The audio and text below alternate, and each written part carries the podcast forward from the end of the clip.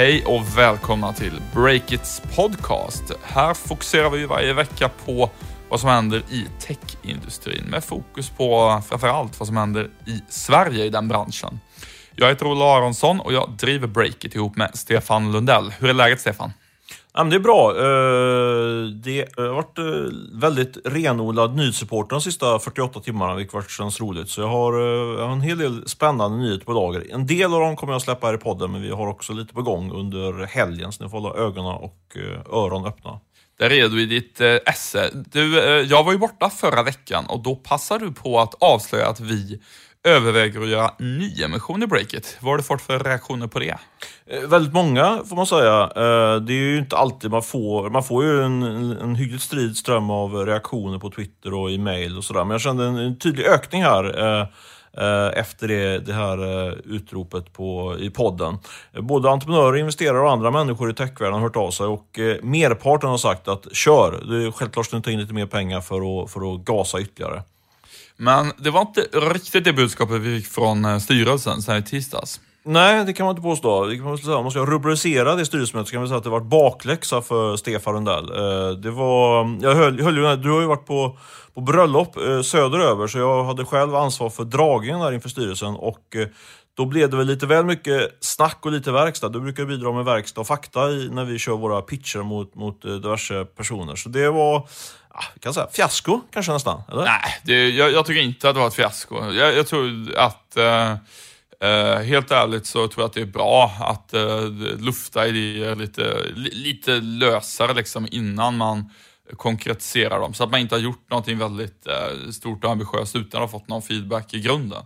Ja, för det är ju lite, det är lite grunden också. Hela, vi har ju inte riktigt tid att göra sådana. Vi har så mycket att göra liksom, operativt. Så, så vi hinner inte göra så mycket på det strategiska arbetet som man måste liksom ändå foga in eh, eventuell nyemission i. Men du, helt ärligt, jag, jag fick lite dåligt samvete för att jag var på bröllop i Rom helgen innan styrelsemötet och därmed inte var med på eh, slutförberedelserna av eh, själva pitchen. Det tycker jag absolut inte du ska. Hur menar du då? Nej, men det är väl mer egentligen att jag kände själv att det är lite, grann, det är lite mitt jobb på det här företaget att förutse sådana där saker som att mm, om vi ska göra den här pitchen, jag vet att framgångsreceptet är att du och jag kompletterar varandras sämsta sidor typ. Var nästan så jag borde kunna räknat ut det typ två veckor innan och förutsett och agerat utifrån det. Eh, men men, jag tycker det känns jättebra ändå. Alltså det, det är roligt att ha en, en styrelse som har så, vad ska man säga, specifik konstruktiv feedback. Alltså man, man känner ju verkligen att eh, de, eh, de människor vi, vi snackar med nu inför liksom, vår eventuella kapitalanskaffning har ju, de har ju bara vässat och vässat det här konceptet. Så tycker jag väl också att det är. Och eh, jag tror fortfarande att vi ska göra den här nyemissionen. Vi ska komma tillbaks till, till styrelsen med ett mer konkret eh, förslag med vad vi ska göra med pengarna och vilken utväxling som de pengarna kan ge. Eh, på kvällen där efter styrelsemötet så hade vi också en, eh, en så kallad brakmiddag med vår eh, största externa ägare Staffan Persson. Eh, han hade utlovat det för att vi, gick över vårt... eh, vi hade satt upp ett mål på hur många... 75 000 unika skulle vi ha innan sommaren tror jag. Det gick vi över redan här nu i, i februari och då, då slog han på stort och bjöd oss på, på restaurang. Eh, och då hade jag, då var jag tvungen att... Jag satte mig strategiskt bredvid Staffan för att försöka få... Jag lite- noterade faktiskt det. Jag, jag tänkte verkligen på det. Att det, det är en typisk sån grej som du gör. Men sen insåg jag, sen insåg att jag, jag tillhör inte sådana fina kretsar, men när man sitter bredvid världen så måste man hålla tal också, upptäck, kom jag på. Så, så att eh, det, det var både ont och gott med att sitta där. Men det, hur som helst, jag och Staffan eh, satt och snackade. Jag försökte faktiskt inte prata så mycket om det här med nyemission, för det kändes lite, lite över gränsen. Men det vi sa, som jag tycker var intressant, och det är väl egentligen det jag vill lyfta också till an- anledningen till att vi... Det kan ju bli lite grottigt det här när vi pratar om vår nyemission, ett litet, litet skuttbolag som vi ändå är fortfarande. Eh, men det är anledningen till att jag, tycker det är intressant att lyfta det i podden, det är att det, man kan se... Eh, anledningen till att vi lyfter det här är ju att det går att dra en hel del slutsatser hur det är att vara entreprenör i största allmänhet faktiskt. Vadå, vadå till exempel? Jag satt ju i en helt annan ända av bordet så jag hörde inte vad ni sa. Nej men det jag tänkte på då, det var att vi- då, snack, då sa Staffan på lite skoj där att vi, vi kan väl göra, gö- köra preffar som det heter, preferensaktier. Eh, Det är ju någonting som vi har pratat om en del här i podden. Eh, Och det innebär ju väldigt förenklat, i alla fall utifrån de preffarna som vi har pratat om, att man Eh, investeraren tar en lägre risk i, i nyemissionen och eh, försäkrar sig om att få vara den som får, får utdelning först så att säga, på, på sina aktier, eh, till skillnad på, för entreprenören. Och det, där har jag ju, har jag... Och, och kan man säga ja. att det entreprenören får för det är ju att man kan behålla kontrollen över bolaget betydligt eh, längre. Exakt. Så det, det, det, är ju den, eh, och då har jag ju i alla fall drivit den tesen att det är ganska många, det finns stor risk som entreprenör att gå in i den typen av dealar för att det, det ser aptitligt ut från början för att man då, precis som du sa, får behålla en större andel av sin, sitt ägande i bolaget. Men det kräver ju att man fortsätter och, och växer värdet på bolaget för att man inte ska bli torsk så att säga, i en sån deal. Men det jag tycker var intressant, eh, inte minst lite psykologiskt där, så att säga, nu när man själv sitter där, då börjar, börjar det kännas, ja men det kanske inte är helt fel liksom, att göra sådär. För jag är ju helt övertygad om att värdet på, på breaket kommer att växa kraftigt framöver. Och varför ska jag, inte, varför ska jag då så att säga, ge bort en massa ägande till, till eh, en, eh, en riskkapitalist som Staffan Persson. Eh, så jag tyckte det var man fick en annan förståelse för det som journalist varför, eh, varför entreprenörer går in i sådana dealar som, som, liksom, som på, på pappret eller som för en utomstående ser ganska dålig ut. Och det är väl, liksom, det är väl min poäng att ytterligare varför vi plockar upp det här i podden. För jag tror att man kommer dels få en annan förståelse för det som journalist, det jag pratar och, och tycker till om. Eh, men sen eh, jag tror jag också man får faktiskt en annan insikt i det här och, det kan vara intressant och värdefullt för, för andra att lyssna på. Ja, eh, vi återkommer i podden med hur det går med vår egen nyemission. Men nu är det hög tid att berätta om vad vi ska ta upp i den här podden utöver vårt eget företag. Vi ska prata om varför mediejätten Bonnier kommer att tvingas köpa en massa digitala bolag det närmaste året. Vi ska titta närmare på orsakerna till varför eh, betalbolaget Klarna går så pass bra som det gör. Och sen ska vi avslöja att eh, ytterligare ett eh, svenskt framgångsrikt techföretag är på väg att säljas för uppemot en miljard. Vi kan väl börja med att prata om vår gamla arbetsgivare Bonnier. Där händer det mycket nu. Absolut, vi har rapporterat om detta. Tre av deras toppchefer slutar ju faktiskt inom loppet av 24 timmar här i början av veckan. Och det tror eh, väl jag och flera andra som jag pratar med att det är startpunkten på en eh, digital förvärvsvåg. Det är ju så att eh, koncernchefen här, Thomas Fransén har tidigare deklarerat att man vid starten eller utgången på 2020 ska ha hälften av intäkterna ska vara digitala. Och för att han ska lyckas med det så krävs det att han ökar de digitala intäkterna med sisådär 150 procent. Och Bonnierkoncernen omsätter ju ett antal miljarder, så det är mycket pengar eh, som han måste eh, skapa i, i, intäkter där. Och det tror jag eh, och många andra med mig att det kommer aldrig fixa med såna gamla printprodukter som till exempel Dagens Industri, DN och Expressen eller bokförlagen heller för den delen. Eh, så följden kommer bli att han kommer tvingas eh, förvärva sig en hel del av den här digitala tillväxten.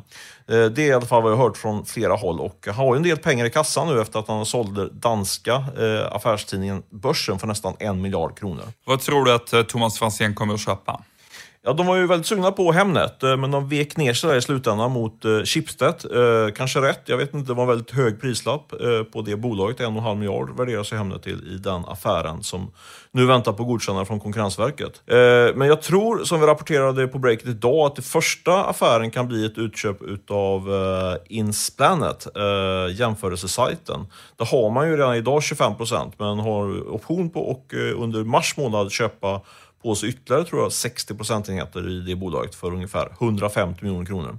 Eh, det tror jag kommer bli den första affären. Eh, sen tror jag också att han kan vara lite sugen på Hitta.se som är ute till försäljning och även eh, jämförelsesajten Pricerunner.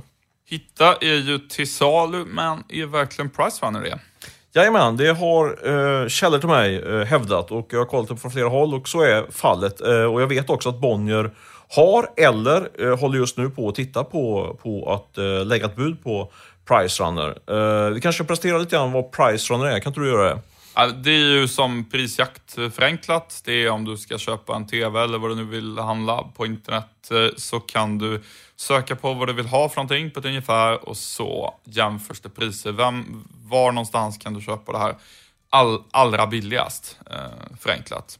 Så är det. Och eh, de har ju, det är ju ett, ett bolag som är eh, grundat av svenska eh, svenska entreprenörer, Kristoffer Arvin bland annat, som numera kör eh, riskkapitalbolaget i Equity, men han ligger bakom Pricerunner. Eh, Eh, och eh, det går väldigt bra för Priceline. De har eh, jättestora i Sverige och i Storbritannien.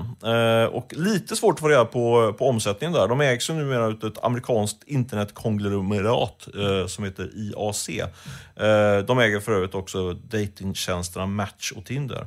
Men alltså, det är lite svårt att få reda på exakt hur mycket de omsätter de här eftersom de ingår i en, i en stor koncern. Men runt 200 miljoner kronor och en vinst på ungefär 100 miljoner kronor. Så det är ju ett riktigt guldägg eh, sett till, till vinsten. Däremot så har man ingen riktig tillväxt, eller tvärtom, tillväxten eh, tror jag är eh, negativ. Eh, så det är lite grann som de här casen Hitta och Eniro. Alltså man har stora starka kassaflöden men, men affärsmodellen hackar väl lite grann tror jag. Vad tror du Bonnier får eh, hosta husta upp då om de ska köpa den här, den här lite hackande maskinen? Ja, eh, eftersom det är väldigt eh, sköna och trevliga kassaflöden men då tillväxten är rätt dålig så skulle jag gissa runt en miljard. Det brukar vara ett bra sätt att estimera. Det är väldigt eh, upp och ner. Det kan ju vara 700 miljoner, det kan vara 1,3 miljarder, men runt en miljard skulle jag säga. Eh, och det skulle ju vara ett väldigt snabbt sätt för Thomas Franzén att höja den digitala omsättningen och resultatet, men eh, inte särskilt innovativt kanske. Alltså vad, du har ju en bakgrund, precis som jag, inom Bonnierkoncernen och eh, är betydligt mer strateg än mig. Alltså, skulle, hur skulle du agera om du var, om du var Thomas Franzén? Hur skulle man få fart på de digitala intäkterna i den stora kolossen Bonnier? Först skulle jag lägga ner det digital. Det är den viktigaste besparingen. Nej, skämt, Det var hårda bud. Nej, skämt åsido. Eh, jag skulle satsa stenhårt på att eh, skapa digital betalvilja för morgonpress och TV. Ehm, och det gör de ju. Även om de inte har kommit igång så mycket än. Jag skulle fokusera ännu hårdare på det. Och orsaken till det, är att för att försvara de vinstnivåerna de har idag i absoluta tal, så, så de måste få folk att betala för innehållet. Och den som tar Gunilla Herlitz jobb, den ska vara en person som, som kan koncentrera sig på det. Konvertera folk från gratis till betalande på nätet. Punkt. Och Gunnar Herlitz nämnde inte, vad hade hon för roll? Eh, Hon var chef för alla, eh, morgon, eh, alla dagstidningarna i Bonnier, alltså Expressen och, och, och eh, DI och DN och även ordförande i Sydsvenskan HD. Då. Just det. Ehm, och ehm, eh, sen skulle jag skära ännu mer i kostnaderna. Jag tror det finns mycket mer eh, liksom, kostnader som har byggts upp i olika ändar i en sån stor koncern som har funnits så länge som man måste se det som att om vi la ner bolaget och liksom byggde upp det igen, hur skulle det se ut då kostnadsmässigt? Jag vet att det är svårt, men det finns mer att dra ner där. Och så är det väl egentligen i hela mediebranschen, kan man, kan man inte säga så? Att det, det, jag eller tror jag i alla fall, att det finns väldigt stora... Eh, go, man kommer kunna ha god lönsamhet på, på digitala mediebolag, men däremot kommer inte omsättningen vara alls lika stor som den var i, i printvärlden. Precis, och det är det som är problemet egentligen. Att eh, det är Thomas Franzén, eh, vad ska man, vad ska man säga? Det, de, de, det, är mycket, det är svårt att minska kostnaderna och nu fokuserar de på att öka intäkterna för att kompensera för, för bortfall i printintäkter. Men det jobbar ju egentligen om kostnader som kommer med typ att trycka tidningar och sådär. Um, men sen och apropå det då så skulle jag, eh, om jag var Thomas Franzén, fortsätta höja priserna på Hur, men, hur menar du att det är svårt? Du menar att man redan gjort stora, stora kostnadsminskningar? Därför... Nej, men jag, jag, jag menar så här att det är liksom det, de kostnader som är specifikt relaterade till vissa produkter. Alltså om du då pratar typ om att man måste ju trycka tidningen och bära ut den så länge det finns en papperstidning. De är ju i sig så att säga svåra att få ner. Utan det är kostnader, alla möjliga småkostnader, i, i, allt ifrån någon person som är väldigt överbetald till eh, eh, liksom förmåner, vad det nu kan handla om, eh, kostnader relaterat till eh, vad man använder för eh, liksom, kring HR eller vad det nu kan vara. Alltså att man får hitta i alla möjliga andra sätt att bara skala ner och effektivisera och digitalisera. Ehm, Det tror jag är en utmaning, för Gunnar Herlitz, om något hon varit duktig på så är det väl att spara och, och skära egentligen. absolut, det är en utmaning, men jag hade tryckt på ännu mer där. Ehm, man, kan, man kan säga så här att alla de där grejerna, alltså höj pris på papperstidningarna, fortsätt spara, fokusera på att få till digital betalvilja.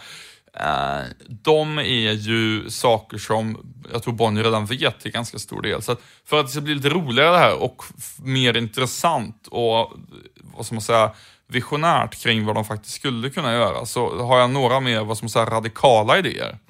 Höra. Ja, den, den mest radikala idén det är att riva upp aktieägaravtalet i Bonnierfamiljen eh, som då alltså eh, går ut på att eh, fram till 2030 eller något sånt där så får de bara sälja aktier till är medlemmar i samma familj och det gör att det blir massa restriktioner, det är svårt att börsnotera saker för att Bonnier ska heläga allting. Ja, eh, ni fattar. Eh, och jag skulle försöka göra allt jag kan för att riva upp det där avtalet och eh, få till en struktur där man mycket enklare kan till exempel börsnotera Dagens Industri för att få in pengar eller vad man nu skulle vilja göra för någonting. För att annars så hamnar man i en situation där om det kommer någon finanskrasch eller någonting sånt superjobbigt Eh, då har man liksom ingen flexibilitet. Som till exempel Schibsted har, som är börsnoterat och kan be ägarna om pengar på ett helt annat sätt. Så det är det ena. Det kommer säkert aldrig ske, men de borde göra det. Eh, en annan grej som de heller inte riktigt kan göra enligt Bonnier-tradition, det är incitamentsprogram för stjärnor i personalen. Eh, om de börsnoterade Bonnier News till exempel, då skulle de kunna ha optioner och annat som på ett lite mer kostnadseffektivt och intressant sätt kunde hålla kvar personal Istället för att bara kriga om att sätta högst lön eh, med konkurrenterna. Eh, och sen så eh, tycker jag, som du har spått tidigare, att de antingen borde sälja TV4 eller eh, på sikt eh, slå ihop det med Expressen som ju gör allt, allt mer TV, eh, liksom parallellt med att eh, TV4 gör allt mindre TV, lite hårdvinklat. Det tror jag jättemycket på. Precis nu när vi började sända här så, så fick vi nytt pressmeddelande från Expressen att man anställde typ fyra nya programledare. Så det, alltså där är ju, där förvånas man ju över att det inte finns ett bättre koncerntänk där. Det finns ju, måste finnas hyggligt med synergier mellan TV4 och Expressen eh, istället för att man bygger upp två, Expressen bygger upp en egen TV-organisation. Eh, men det kanske blir så att Expressen tar över TV4, inte vet jag. Eller så slår man ihop det och sen så paketerar man ihop det och så slår man, sätter man på börsen. Det kan nog bli lite attraktivt. Apropå börsen, eh, den har ju gått starkt senaste tiden efter en tuff start på året. Eh, vad tycker du det har för implikationer på oss som fokuserar på den digitala ekonomin? Har det några implikationer skulle du säga? Um, det är ju positivt förstås att börsen har studsat upp. Allt annat lika måste det vara bra för startups som ska ta in pengar.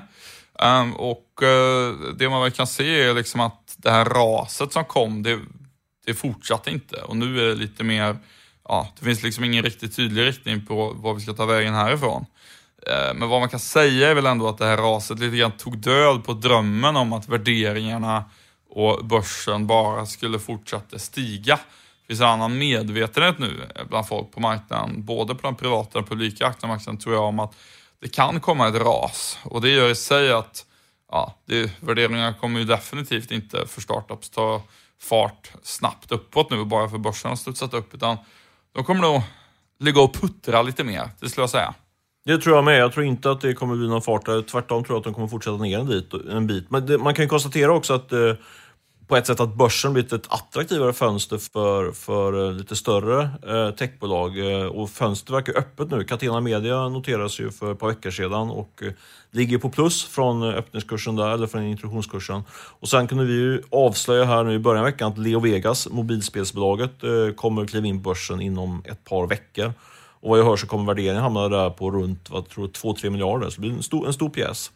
Eh, och kanske kan vi också få se Paradox, spelbolaget som eh, surfar väldigt kraftigt på sina framgångar med spelet Skyline. Där är ju, de är stora ägare i eh, Spiltan och eh, vad jag förstår så, så finns det, är det i alla fall en av planerna att man skulle kunna sätta bolaget på börsen alternativt sälja av en del i eh, Eh, ja, för att de ska få göra någon form av exit. Även om eh, Spiltan är ganska så långsiktiga så finns det, finns det nog en potential där tror jag.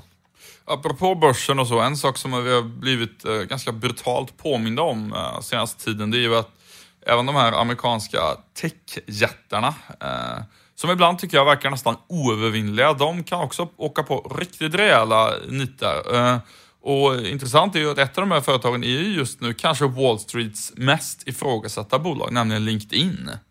Just det ner kraftigt, nästan halv, halva värdet nästan borta, är det inte så? Ja, precis. Och det är ju old news i sig att LinkedIn rasar på en rapport och föll med 47 procent eller någonting sånt där.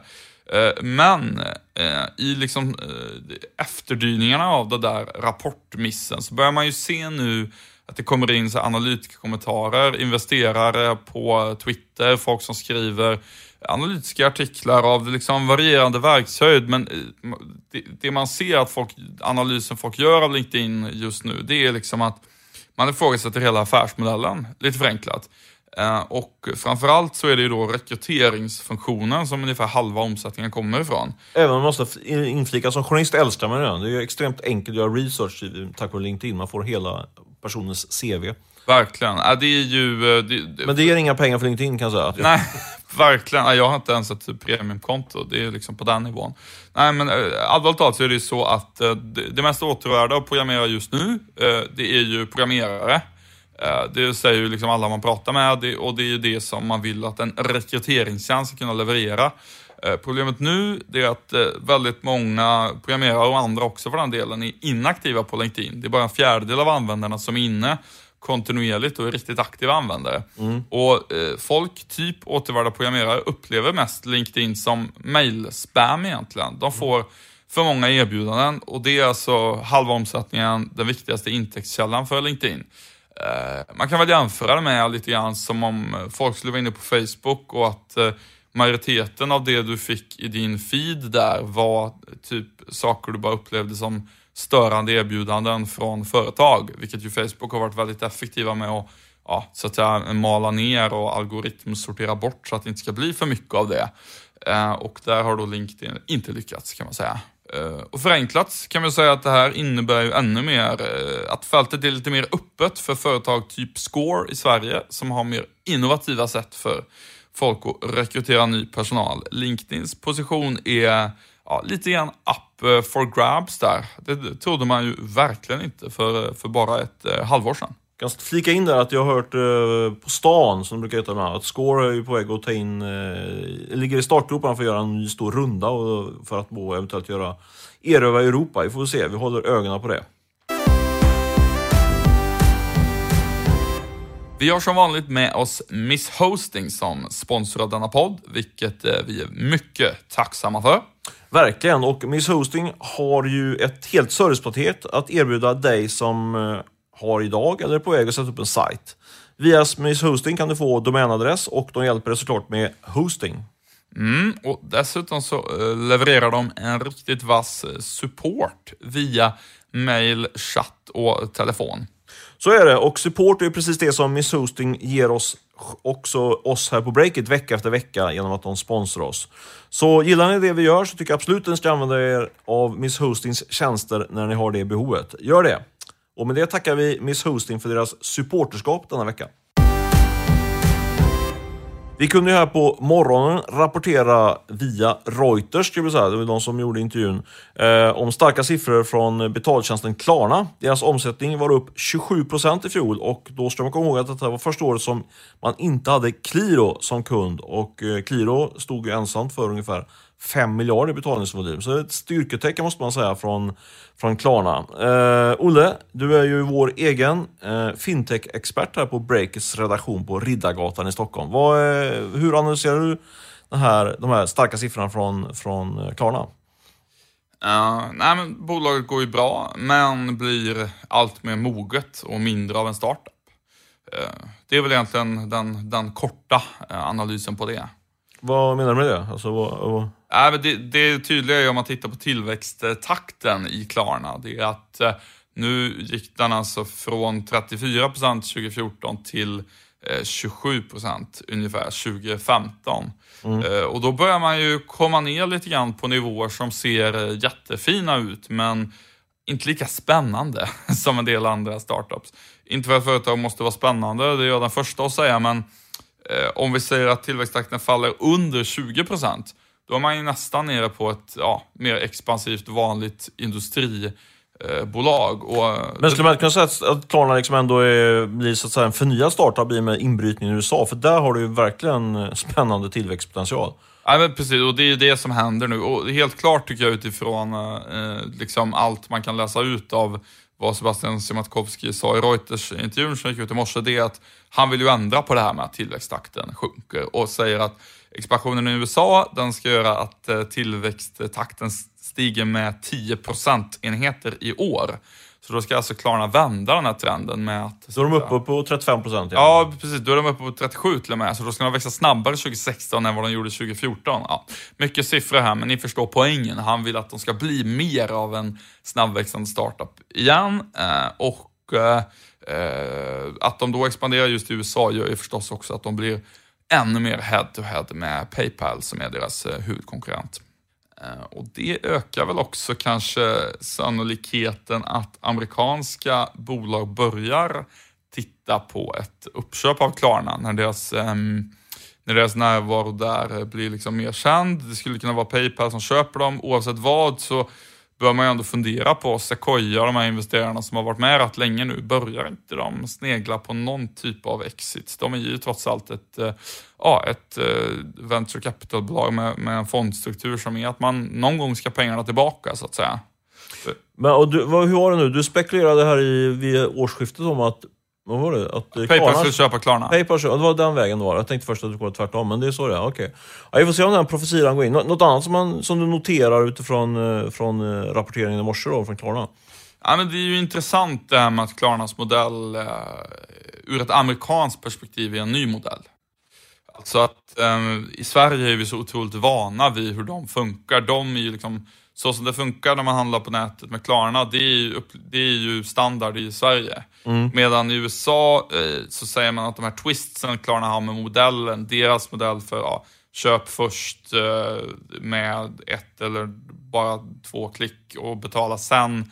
Det är innovativt i USA. Där är så stor del av e-handeln att man eh, knappar in sitt eh, kreditkortsnummer, vilket inte alls är på samma sätt i, i Sverige. Så, så där är de... Eh, det, det, där, även om vi så att säga tänker att ja, men det är väl old news att det funkar så, så ur ett amerikanskt perspektiv, för amerikanska e-handlare som funderar på att byta betaloperatör, så kan det upplevas som lite fräscht, kan man ändå tänka sig. Så kan man ju säga, och sen, sen kan man ju liksom vända lite grann på det resonemanget, att vi kan ju se den branschen vi själva befinner oss i, mediebranschen, där har du ju inte, är vi fortfarande inte där riktigt än. Alltså, det klarnar ju med, hjälper ju DN där med att, med att komma på den här, eh, införa det här med mikrobetalningar. Så det finns en, vi har en väg att vandra här också. Men eh, ja, jag gillar Klarna måste jag erkänna. Jag tycker att det ändå är coolt att de ger sig in i USA och verkar eh, bygga stora marknadsandelar där på kort tid. Apropå då fintech så, så måste vi rapportera här, precis innan vi gick in i vår, vår poddstudio så fick vi information om att en stor internationell bank, inte svensk, är på väg att gå in som delägare eller till och med köpa delar av, det, av eh, crowdfunding-plattformen Founder by Me, den svenska. Mm. Rätt spännande. Ja, verkligen. Den fortsätter den här trenden med att banker vill eh, investera i eh, fintech-startups eller till och med eh, köpa upp dem. Vi har ju tidigare sett Nordea i Wrap och SEB, i och för sig via då SEB Ventures, deras riskkapitalbolag som är lite grann en låda för sig, men ändå, de är ju en av ägarna i, i iSettle och den där trenden tror jag bara kommer eskalera nu. Bland annat Swedbank i Sverige har ju flaggat för att de kan tänka sig att investera lite startups. Så det är, det är på modet. Verkligen. Jag tror att det är säljläge om man sitter på en eh, fintech-startup eh, och försöka kränga av det till någon stor rik bank. Vi följer det här. Häng med ni också på breakit.se. Den här veckan sponsras Breaks podcast av Lendify, eh, peer-to-peer-lånebolaget som med eh, ny teknik tar upp kampen med bankerna. Så är det och Lendify har hittills gett cirka 8% avkastning till det som har lånat ut pengar via sajten. Det är inte illa. Nej, det är det verkligen inte. Och nu kan det eh, vara läge att passa på att testa tjänsten. För eh, Lendify, eh, just nu så bjuder de på den serviceavgift som annars tas ut vid transaktionen. Och Det innebär att långivarna får eh, ungefär en procentenhets högre avkastning än annars. Om du tror att det är något för dig och om du har några pengar såklart, så ta en eh, kik på deras sajt. Tack Lendify för att ni sponsrar oss den här veckan. Då har det blivit dags att runda av det här avsnittet utav Breakits podcast. Men innan så måste jag tipsa om en annan podd som jag precis börjat lyssna på. Det är eh, den amerikanska techsajten Recodes Eh, stjärnreporter kallar honom, Peter Kafka. Skönt namn, skönt efternamn. Oh, jag älskar Peter Kafka. Ja. Topp top fem favoritpersoner på, på Twitter, så, av mina folk jag följer tror jag. Ja, det är inte illa att ligga där på topp, i den topplistan. Den snurrar ju runt till och från också. Men hur som helst, eh, Kafka, eh, han intervjuar nu i den här podden digitala medieprofiler, skulle jag säga. Det är väldigt intressant och delvis också till och från rätt underhållande. Han, Peter Kafka, är ganska så Eh, cool person får man säga. Om du gillar media och digitala affärer så tycker jag absolut att du ska in och eh, lyssna på den här. Eh, sök på Recode och media så kommer du få fram det i din, i din poddlyssnarapparatur. Kul liten sidonotering om Peter Kafka, det är att han var en av dem som, i och för sig kanske i ganska liten skala, men ändå, kunde casha in när Business Insider såldes till Axel Springer eftersom han jobbade på Silicon Valley Insider som är föregångaren till Business Insider och då när han gjorde det så fick han lite aktier där som eh, anställd i ett incitamentsprogram. Och mm. sen av, var han en av de som avslöjade den nyheten sen och skrev då i artikeln eh, If, uh, if this is true, alltså när det inte, affären inte var bekräftad än, that should be good news for me. Bra! Härligt. Bra, ja. mm. bra disclosure, fast även bra innehåll från andra perspektiv också. Verkligen. Eh, lyssna på Recode Media eh, och med det så får vi väl tacka för det här avsnittet eh, av en annan podd som ju är duktig på att berätta om digitala medieprofiler, någorlunda i vart fall. Um, vi ska säga att Beppo ljudproduktion, de spelade in det här via länk och de klipper också detta avsnitt. Annars får ni ha det bra tills eh, nästa vecka, så hörs vi då. Hej hej! Hej då!